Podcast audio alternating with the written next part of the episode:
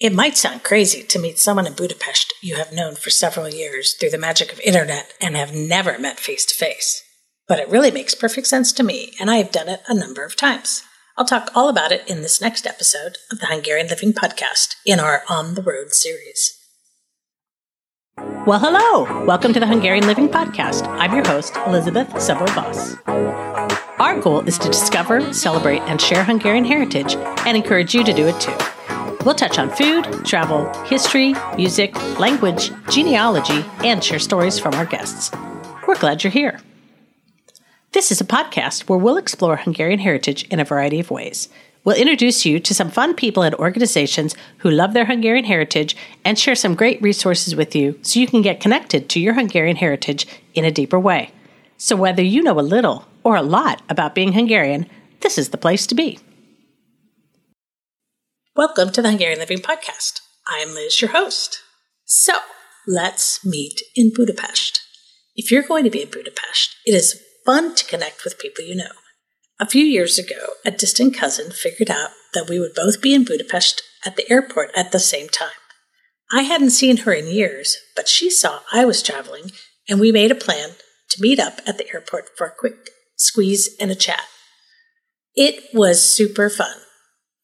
But I have to admit, I thought it was a crazy idea when my friend Andrea from Georgia suggested we meet in Budapest.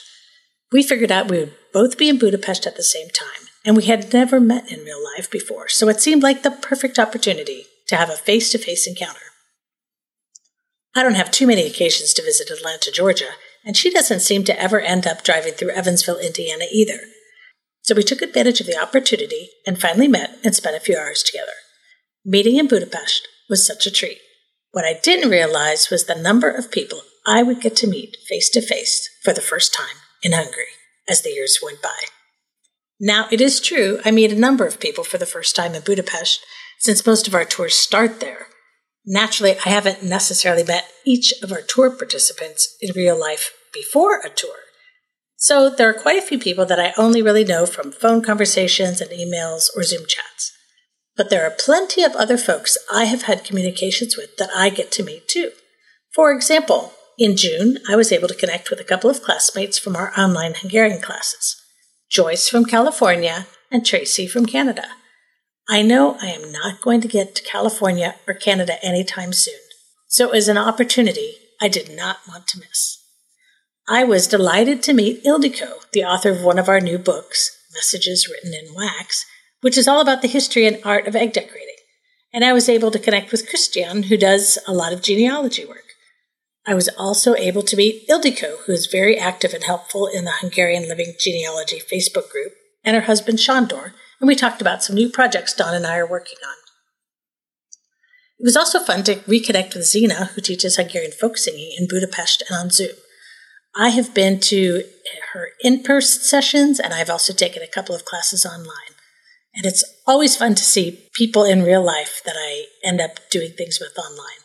And you know me, I'm always looking for interesting ways to deepen my connection to my Hungarian heritage. But I don't want to give you the impression that Budapest is the only place to meet people. On our way to visit family, we stayed in Miskolc for a few nights, and I finally met Gergely, one of our Hungarian instructors. After working with him for over three years in this adventure of offering online Hungarian language classes, it was so fun to meet him face to face. But even closer to home, you might have the chance to meet an online classmate. Do it. Meet up at a Hungarian event. Meet for coffee or a dessert. If you have a little business nearby with a Hungarian connection, stop in and support them. We certainly have a great time with all of our online connections, but it simply doesn't replace the opportunity to sit at a table with someone you enjoy and visit with them. And if we are ever in your neighborhood, we would love to connect.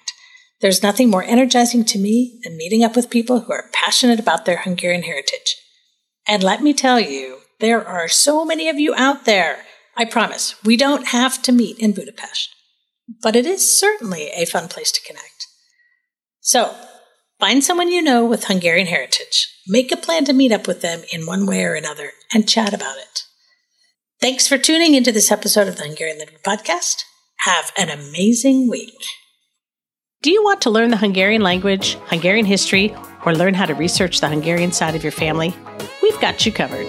Check out all our learning opportunities as well as meaningful books and gifts at thehungarianstore.com. Thanks for listening. If you enjoyed this episode of the Hungarian Living Podcast, please share it with someone you know who loves their Hungarian heritage. If you own a business and would like to talk about sponsoring an episode of the podcast, please contact us at podcast at hungarianliving.com for more information. Special thanks to Stephen Chichek and the Animal Cannibals for the show music. Check out our show notes for links to resources mentioned in this episode. If you have a question or comment, we'd love to hear from you. We'll catch you next time.